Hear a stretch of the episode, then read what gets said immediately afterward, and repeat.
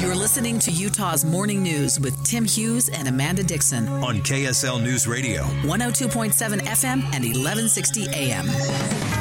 Good morning, KSL News Time 8:30. KSL's top story this hour. Utah Attorney General Sean Reyes has been ordered by a judge to hand over his work calendars to KSL and other news outlets. But the legislature passed a bill a few hours later that would prevent any public officer from having to hand over those calendars in the future.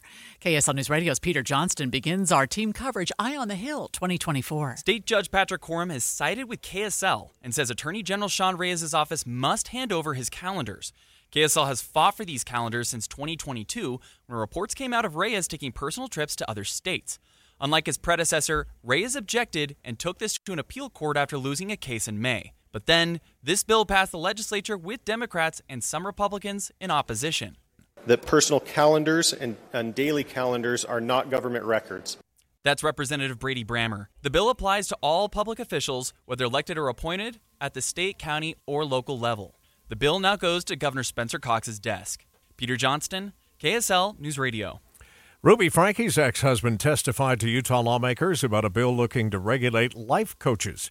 KSL News Radio's Adam Small continues our team coverage. Eye on the Hill 2024. Senator David Hinkins says Kevin Franke approached him about this just after his ex wife and her business partner and noted life coach Jodi Hildebrandt pled guilty to aggravated child abuse. They've since been sentenced to serve prison time. Hinkins read a letter from Kevin Franke to a Senate committee this week about why he wants them to support a bill that would require life coaches to be registered to practice. Numerous life coaches today are free to offer the same services provided by licensed mental health professionals who but carry none of the responsibilities or care of li- or liabilities associated with that profession. Despite having some support, lawmakers voted to leave the bill on hold so it can be fine tuned before next year's session. Adam Small, KSL News Radio. A bill to help fund a potential Major League Baseball stadium in Salt Lake City went through some significant changes. The bill no longer relies on hotel taxes. Instead, it puts taxes on rental cars and adds use taxes around the stadium site.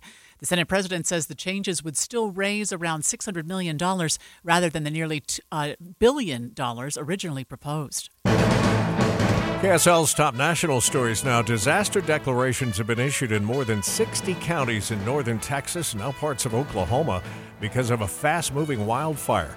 Dry grass, extra warm temperatures, and powerful winds have driven those flames across more than 350,000 acres.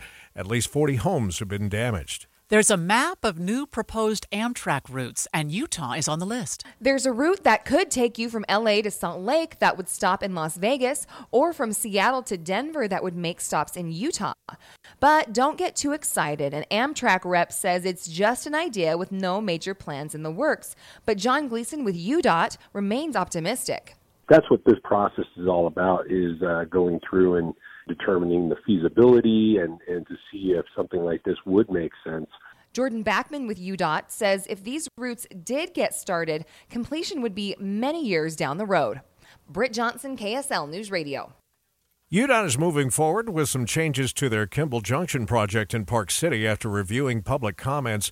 They decided on two alternative plans to help reduce traffic along the intersection of I 80 and SR 224. One involves a split diamond interchange, the other adds uh, double turn lanes and pedestrian improvements. First look traffic now, and we go back over to you, Andy. Amanda, we're not clear of delays, and the delays we have on I 15 haven't been because of crashes. Uh, but you are going to see some uh, extra travel time right after Point of the Mountain where traffic bogs down a bit. And those of you who are driving from Sandy to Midvale right now will hit the brakes. Uh, you've also got some delay on the 201 freeway getting thick again out by Mountain View Corridor as well as at Bangerter Highway. I'm Andy Farnsworth in the KSL Traffic Center.